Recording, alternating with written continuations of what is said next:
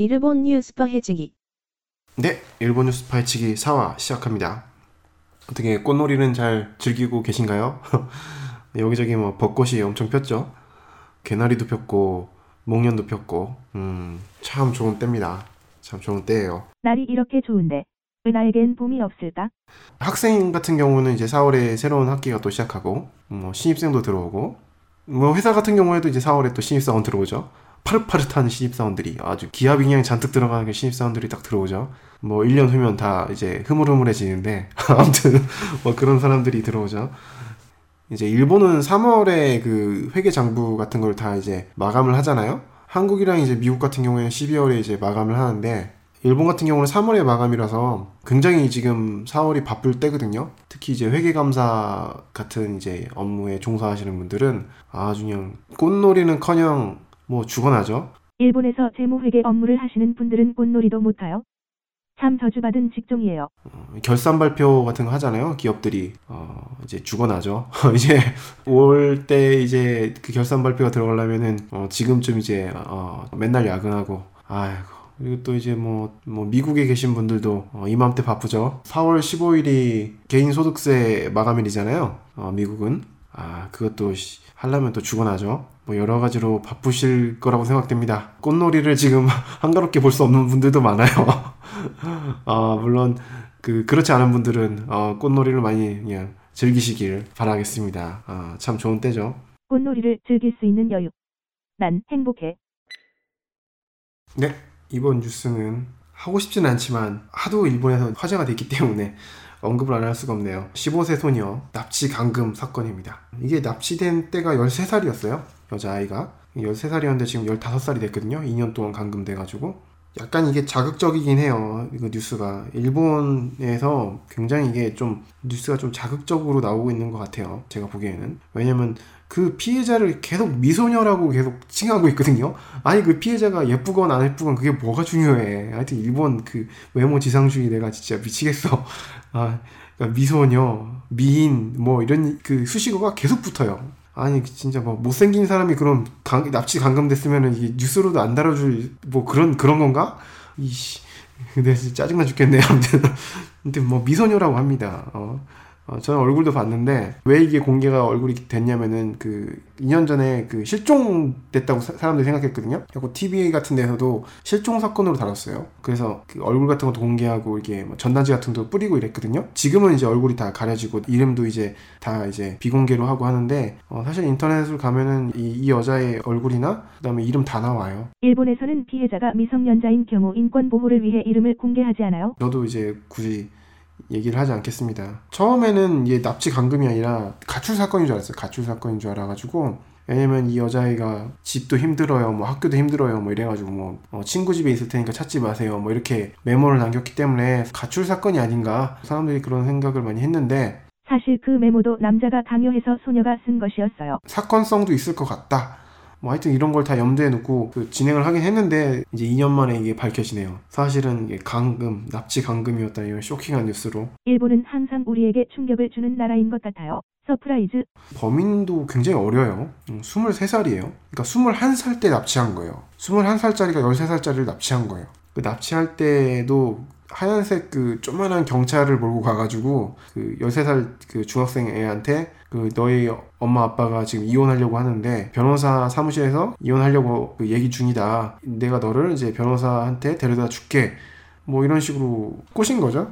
꼬셔가지고 근데 13살짜리가 그 바보입니까? 안 간다고 하니까 차에 억지로 태워가지고 위협을 했대요. 그 다음에 뭐 팔 같은 거 뭐 이렇게 다 묶었다고 하는데 뭐 기사를 보니까 그리고 소녀는 범인의 집으로 끌려가게 됩니다. 그 집이 어디냐면은 이게 보통 이 납치 감금 사건의 그 뭐라죠 장소 같은 게 아 저는 제가 무슨 프로파일러 같은 건 아닌데 어, 비전문가지만은 한번 제 나름대로 그냥 생각을 하자면은 보통 이제 시골의 큰 집이나 아니면은 뭐 방음 시설이 완벽한 뭐 그런 저택 뭐 이런 곳을 생각하잖아요. 근데 학교예요 학교 학교 옆이에요. 어 학교 옆에 그러니까 그러니까 원룸촌, 고시촌 뭐 이런 데잖아요. 그런데 그런데 감금을 시킨 거예요, 2년 동안. 만약 범인을 서울대생으로 가정한다면 신림동 원룸에 2년 동안 감금한 셈이에요. 무섭죠? 대학도 이제 완전히 나왔어요. 치바 대학교라고 로봇 공학 뭐 이런 쪽으로 굉장히 유명한 대학교거든요. 국립대예요. 그리고 굉장히 또 학비도 싸죠. 학비도 싸죠. 어, 음, 그 치바 대학교 공과생이었대요. 공과대학교 뭐 졸업을 해가지고 취업도 잘 돼서 졸업 후 4월부터 소방설비 관련 업체에 근무 예정이었다고 하네요. 그 어떻게 대학교 대학촌에 대학교 그 원룸촌에 그 감금을 할 수 있었는지 근데 약간 집이 크긴 컸어요. 방이 두 개였거든요. 근데 뭐 집세가 뭐 3만 엔 정도 했다는데 30만 원 정도 하나요? 우리 한국 돈으로 한 달에 싸네. 싸네.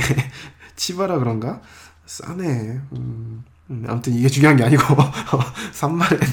어, 아, 싸요 일본 사실. 동경만 아니면은 큐슈 뭐 후쿠오카나 센다이 나고야 같은 데도 3만 엔이면 집 좋은 집 좋은 좋 이렇게 그렇게 좋은 그래도 나쁘진 않은데 3만 엔이면 굉장히 조, 좀 좋은 집에 살거든요. 저도 센다이에 있었을 때는 3만 엔 내고 방이 방이 두 칸이었나? 아니 한 칸이었구나. 방 한 칸이었는데 어, 굉장히 넓고 되게 좋았어요. 근데 아무튼 이게 중요한 게 아니라 아 왜 자꾸 나 집세에 자꾸 연연을 할까? 어, 이러면 안 되는데 어, 근데 하여튼 이 치바 대학교 21살짜리가 굉장히 용의주도합니다. 원래 집이 저기 방범용품 같은 거 파는 집이었대요. 그러니까 CCTV나 뭐 그 가스총, 호신봉 뭐 이런 거 파는 집, 뭐 온라인 쇼핑몰처럼 이제 뭐 택배 판매 뭐 이런 거 많이 해가지고 현재 범인의 집안 식구들이 운영하는 방범용품 온라인 쇼핑몰은 아들 문제로 인해 사과문을 게재하고 영업을 중단하고 있습니다. 방범 도구 같은 거 음, 그런 거에 굉장히 어, 해박한 지식이 있었다고 하네요. 그래서 그 출입문을 그러니까 개조를 해요. 테라우치라는 그 용의자가 안쪽에도 자물쇠가 걸려 있고 바깥쪽에도 자물쇠가 걸려 있게 이렇게 개조를 하거든요. 그래서 열쇠가 없으면은 안에서도 문을 못 열고 바깥에서도 문을 못 여는 그런 식으로 어, 그리고 창문에다가도 열쇠를 달고 어, 이런 식으로 해가지고 2년 동안 감금을 해왔습니다. 음, 참 이게 무섭죠. 어떻게 그 2년 동안 시각을 바꾸면 범인에게는 아마 천국 같은 2년이었을 거예요. 일본의 와이드 쇼 같은 데서 집 안을 실제로 들어가 보거든요. 아, 일본은 뭐 별걸 다 해. 하여튼. 그거를 집을 들어가 보는데 그것도 실험도 해봐요. 그러니까 벽을 막 두들겨보고 해가지고 이게 실제로 옆에 사람이 소리가 들리나 안 들리나 그런 거 다 실험을 해보거든요. 막 소리도 질러보고 그래가지고 반항을 격하게 하려고 했으면은 탈출할 수 있었어요. 솔직히. 바로 옆에 범인이 위협을 하고 있다는 것을 무시하고 단지 물리적으로 가능했다는 말입니다. 그 물리적으로 가능했다고 해도 13살이면은 그 미성년자잖아요. 경험도 부족하고 생각이 거기까지는 또 미치지 못했고 그 다음에 그 범인에 의해서 계속 심리적 압박을 받고 어, 난 여기서 탈출할 수 없을 거야 뭐 이런 식으로 이제 굉장히 심리적 압박을 받았을 거라고 그래서 뭐 탈출할 의욕도 없어졌을 거다 뭐 이런 식으로 뭐 얘기를 하더, 하더라고요 TV에서. 여기서 끝났으면 조련만 듣기 힘든 자극적인 코멘트도 많아요. 어떤 프로에 보면은 지금 제가 아까 말씀드린 것처럼 왜 거기서 도망가지 못했냐 물리적으로 충분히 가능했다 도망간 그 여자애가 조금 이상하다 뭐 이런 식으로 얘기하는 패널도 있고 그 다음에 택배 기사가 왔을 때는 피해자가 그 소녀가 밖으로 나가가지고 문도 열어주고 그랬대요. 근데 그때 웃고 있었다. 택배 기사가 증언하기를 그때 웃고 있었다 굉장히 귀여운 애가 막 웃으면서 응대를 했다. 이런 뭐 증언도 있어가지고 왜 웃었냐 뭐 이런 걸로 해가지고 피해자를 완전히 막 공격을 하더라고요. 일본 방송은 이미 시청률의 노예가 되어 버렸어요. 누가 더 자극적인 말을 하느냐가 중요하죠. 아, 왜 피해자를 공격하고 그래? 2년 동안 자기가 뭐 가, 갇혀봤어? 1년 뭐 2년 동안 갇히면은 보통 그렇잖아요. 자아도 막 분열되고 막 조금 정신적으로 안 좋은 상태가 되잖아요. 그리고 뭐 그럴 수도 있죠. 완전히 범인한테 그 잘 보이려고 어 왜냐면 잘 안 보이면은 갖은 고초를 겪으니까 그래서 웃었을 수도 있고 그게 뭐 가식적으로 웃었을 수도 있고 뭐 그런데 뭐 그거 갖다가 막 뭐라고 하니까 조금 어, 보기는 안 좋습니다. 근데 일본 언론이 다 그래요. 일본 언론이 막 되게 막 자극적으로 쓰려고 어, 이 소녀도 막 되게 막 미소녀라고 막 지칭하고 아, 주간지에서는 다 미소녀라고 지칭해요. 근데 이런 표현은 별로 좋지 않은 표현이죠. 피해자를 굉장히 성적으로 지금 다루고 있는 거잖아요. 막장 언론의 모습을 조금 더 파헤쳐 볼게요. 탈출을 해가지고 부모한테 돌아간 다음에 한 말이 인터넷에서 엄마 아빠가 날 찾는 걸 봤어요. 막 이런 얘기를 하거든요. 뭐 인터넷을 이제 하도록 이 용의자가 약간의 그 자유를 줬다는 얘기잖아요. 근데 그거를 보고서 TV에서는 굉장히 또 이 여자 아이를 굉장히 공격하는 경우도 많거든요. 그거를 뭐 인터넷에 볼 수 있었으면은 왜 거기서 도움을 청하지 않았을까? 의문점이 든다. 이 소녀를 조금 의심하는 뭐 그런 쪽으로 가는 것도 있는 것 같아요. 앞에서는 피해자 인권 운운하면서 뒤에서는 시청률을 올리려는 모습이 위선적이네요. 그 이 진짜 끝나지 않을 것 같았던 그 2년간의 감금이 진짜 허무, 허무하게 끝나요. 이 미소 그 미소녀래 자꾸 아 이 소녀가 아 제가 지금 주간지를 보고 있어가지고 언론에 세뇌된 인간의 흔한 모습이군. 이 소녀가 탈출을 하게 되는 그 계기가 치바 대학교 근처에 있던 그 집이 그 이사를 가게 돼요. 그 이테라우치라는 그 범인이 졸업을 하게 됩니다. 그러니까 졸업을 하게 되니까 이제 대학교 근처에 굳이 있을 필요는 없잖아요. 그래서 그 히가시 나카노 그쪽으로 이사를 가게 돼요. 동경 나카노입니다.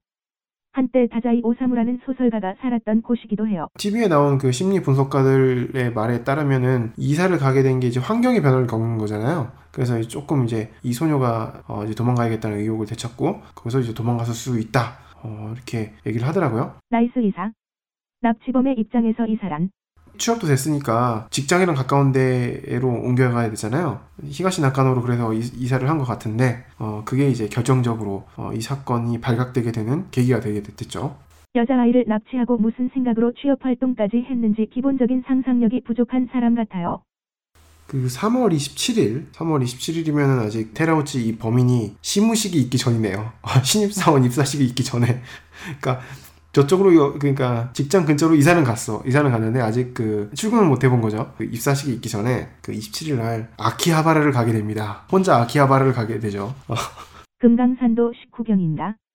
아키하바라가 뭐길래 그 아키하바라의 간사이 아키하바라의 간사이 그 감금된 그 소녀가 100엔짜리랑 그 학생증 하나만 들고 재빨리 도망가게 됩니다. 그 치바대학교 대학교 근처에 있었던 그 전집은 이 자물쇠가 두 개가 바깥쪽이랑 안쪽 두 개가 달려 있었는데 그래갖고 열쇠가 없으면 절대 문을 못 여는 거죠 안쪽에서도 그 새로 이사간 집은 안쪽에서는 문 열 수 있었다고 그래요. 그러니까 이 테라우치 용의자가 완전히 정신을 놓은 거죠. 그녀와 나는 이제 정서적으로 어, 강한 이제 유대감으로 엮 여 있다. 뭐 이런 식으로 어, 착각을 했던 거죠. 그거를 이제 믿고서 나갔다가 이 여자아이가 그때를 노려가지고 막 재빨리 도망가게 됩니다. 그래서 근처에 있던 역으로 도망을 가서 가장 가까운 그, 그 전철역이죠. 전철역으로 도망가가지고 거기서 엄마한테 전화를 걸어요. 그 엄마가 경찰에 빨리 신고해라. 재빨리 그 경찰에 신고해라. 그래가지고 재빨리 그렇게 지시를 해가지고 경찰에 신고가 돼서 이 소녀가 이제 보호가 됐다는 그 뉴스가 TV에 나와요.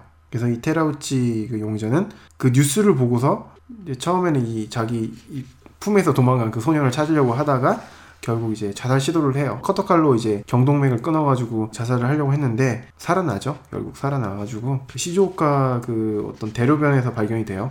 처음에는 뺑소니 사건인 줄 알고 누가 뺑소니 치는 줄 알고 그 행인이 가, 가고 보니까 헤라우치 그 용의자가 경찰을 불러다오. 경찰이 와가지고 이제 자기가 범인이라는 걸 실토를 하고 그 병원으로 실려갔다고 하네요. 이게 뭐 대충의 그 전말인데 그 내용의 전말인데 어, 여러 가지 뭐 밝혀지는 사실이 많아요. 그 가장 결정적인 건 이제 아키하바라죠, 아키하바라. 그 아키하바라의, 어, 아키하바라가 페인이었어. 그러니까, 아키하바라에 가가지고, 음, 되게 허망하게 끝나게 되죠. 이 납치 강금, 음, 사건이. 오타쿠의 약점을 2년 동안 관찰한 소녀의 승리입니다. 범인의 오타쿠적 성향을 좀 더 자세히 알아볼까요? 이 테라우치라는 그 범인이 오타쿠랍니다. 오타쿠. 그 중학교 때는 철도 오타쿠, 아, 일본의 철도 오타쿠 굉장히 유명하죠. 철도, 철도 오타쿠 시험도 있어요. 철도 오타쿠 시험도 있어요. 그 열차 시간도 외우고요. 열차의 그 엔진 소리만 듣고도 무슨 열차인지 알고요. 아, 미친놈들이 많아요. 하여튼, 그 제 상사분도 사실 철도 오타쿠였거든요. 그래서 뭐, 아, 이 엔진은 뭐 히타치의 무슨 엔진이야. 막 이런 조금, 어, 좀, 좀 황당한 소리를 하셔가지고 제가 어, 몸둘 바를 몰랐던 어, 그런 기억이 납니다. 어, 하여튼 중학교 때 철도 오타쿠였고 집에 뭐 커다란 철도 모형이 있었다고 하네요. 또 한국에는 그런 게 없는데 일본 애들은 중학교, 고등학교 때 클럽 활동을 많이 하거든요. 한국은 절대 하면 안 되죠. 어, 디 감히 학원 갈 시간도 없어 죽겠는데 어디서 감히 어, 클럽 활동을 해. 뭐 이렇게 하는데 일본은 오히려 클럽 활동을 열심히 해야지 대학을 갈 수 있어요. 어, 그런 것 굉장히 중요해요. 클럽 활동. 그 슬램덩크 사실 그 슬램덩크란 만화도 클럽 활동을 다룬 얘기 아닙니까? 어, 그것도 운동 운동 운동부 그 그거 다룬 얘기잖아요. 한국 한국 같았으면 어림 없었을 텐데 어, 한국 같았으면 막 어, 그 농구에 막 목숨 거는 애들이 나오잖아요. 어. 슬램덩크를 한국 실정으로 바꾸면 운동 때문에 매일 수업 빠지고 코치님한테 빠따 맞으며 농구하는 친구들이 주인공이 되겠죠. 어, 일본은 그렇지 않죠. 일본은 학업과 동시에 병, 병행을 하잖아요.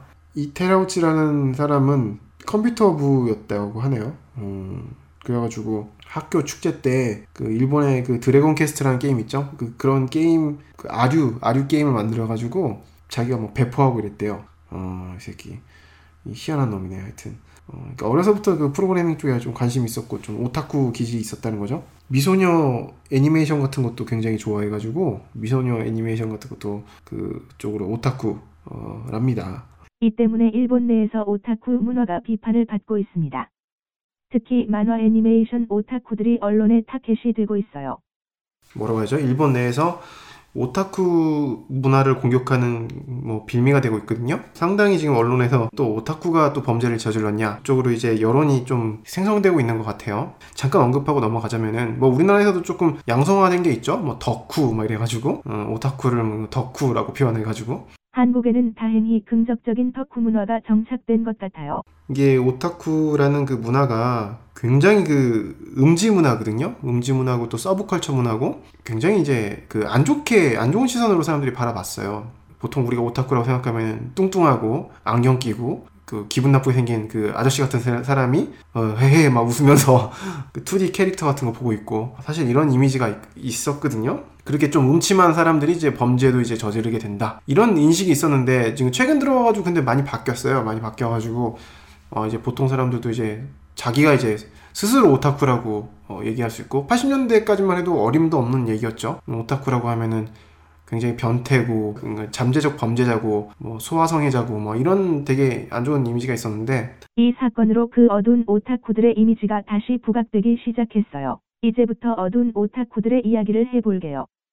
착한 어른들은 귀를 막도록 해요. 그 로리콘 문화가 있거든요. 그 로리콘 문화가 있는데 아마 이 그 이 용의자가 그쪽 계열인 것 같아요. 제가 보기에는 아키하바라의 그 무서움에 대해서 그 모르시는 분들을 위해서 조금만 설명을 드리자면은 일본의 그 프린세스 메이커라는 게임이 있지 않습니까? 딸을 키우는 그런 게임인데, 그러니까 실제도 그렇게 뭐라고 하죠? 그런 연애를 하고 싶다는 사람이 있어요. 그런 오타쿠들이 있어요. 사실 프린세스 메이커도 가이낙스라는 오타쿠 집단이 만든 게임이죠. 이말 꺼내기가 참 어려운데 좀 말을 돌리지 않고 바로 얘기할게요. 이게 어, 떤 거냐면은 어린 여자 아이들, 그러니까 로리 계열, 로리, 로리 계열이나 일본에서는 JC, JK라고 부르는데 그 JC가 이제 조시추 각세의 그 약자거든요. 그 여중생, 그 JK가 조시코세의 약자라 해가지고 여, 여고생. 그러니까 롤이 JC, JK 뭐 이게 있어요. 이런 이런 용어를 쓰면서 그 나이대 애를 만나가지고 그러니까 세상에 때묻지 않은 그런 나이대를 만나가지고 어, 자기가 이제 육성을 하겠다. 어, 걔네들 용어로 치자면 이제 육성을 하겠다. 이제 자기네들이 이제 교육시키고 이제 자기네들 이상형으로 이제 조련시켜서 자기네들이 원하는 그런 이상형으로 만들어 가겠다. 이런 판타지를 갖고 있는 오타쿠들이 있거든요. 그게 오타쿠 전부 그런 게 아니라 오타쿠 중에서도 조금 그러니까 오타쿠이 또 서브컬처라고 보시면 될 것 같은 오타쿠라는 용어가 갖고 있는 의미가 최근 들어 넓어져서 참 설명하기 어렵네요. 그런 사람들이 있는데 제가 보기에는 테라우치라는 그 용의자가 그쪽 계열인 것 같아요. 왜 납치했냐? 그 동기에 대해서도 예뻐서 자기 타입이라서 납치했다. 이렇게 얘기를 하거든요. 그러면서 그렇게 예쁘게 생긴 애를 자기가 이제 육성하겠다. 어, 걔네들 용어로 따, 따지면은 자기가 교육시키겠다. 자기가 조련하겠다 좀 약간 변태 같은 생각이죠. 조금 그쪽 계열 그 오타쿠 애들의 생각인데 그런 식으로 생각을 해가지고 납치를 해 간 것 같아요. 그리고 감금하고 그리고 자기가 이제 어 원하고 있는 그 사상 같은 걸 주입시켰겠죠. 그 과정에서도 폭력 같은 것도 아마 썼겠죠. 뭐 아니면 다른 형태로 뭐 위협을 가했거나 사실 이런 문화가 비판을 받을 소지가 다분히 있어요. 그리고 일본에서 PTA라고 하는데 부모의 입김이 굉장히 세거든요. 한국도 그렇지만은 어, 그 PTA 그 세력들이 이거를 규제할 가능성이 굉장히 커요. 어, 제가 보기에는 이게 오타쿠랑 관계가 됐기 때문에 일본 학부모회인 PTA의 힘을 알 수 있는 예를 들어드릴게요. 그 예전에 그 일본 TV도 굉장히 선정적인 뭐 그런 게 많이 나왔거든요. 뭐 그 표절작으로 판, 판명이 됐지만은 그 일본은 없다. 그 전요 씨가 예전에 쓴 책이 있잖아요. 그 책에서 사실 나오는 내용이 지금에 맞지 않아요. 80년대 아니면 90년대 그 초반 얘기라 가지고 이게 맞지가 않아요. 지금 일본 상황이랑. 거기 책 보면 이렇게 나오잖아요. 뭐 심야 시간에 뭐 거의 포르노에 가까울 정도의 변태스러운 방송이 흘러나온다. 근데 지금 그렇지 않거든요. 지금 왜냐면 PTA 같은 세력들이 거의 다 그 압박을 해 가지고 TV에서 그런 뭐 노출 수위가 높은 그 방송이랑 그다음에 굉장히 가학적인 뭐 방송 사람한테 막 전류를 뭐 흘리게 하거나 뭐 이런 방송 같은 거 그런 거를 좀 하기가 힘들어요. 예전에 기타노브 타케시가 많이 했었는데 요즘에는 이런 거 하기 힘들어요. 그래서 전설적이라고 하죠.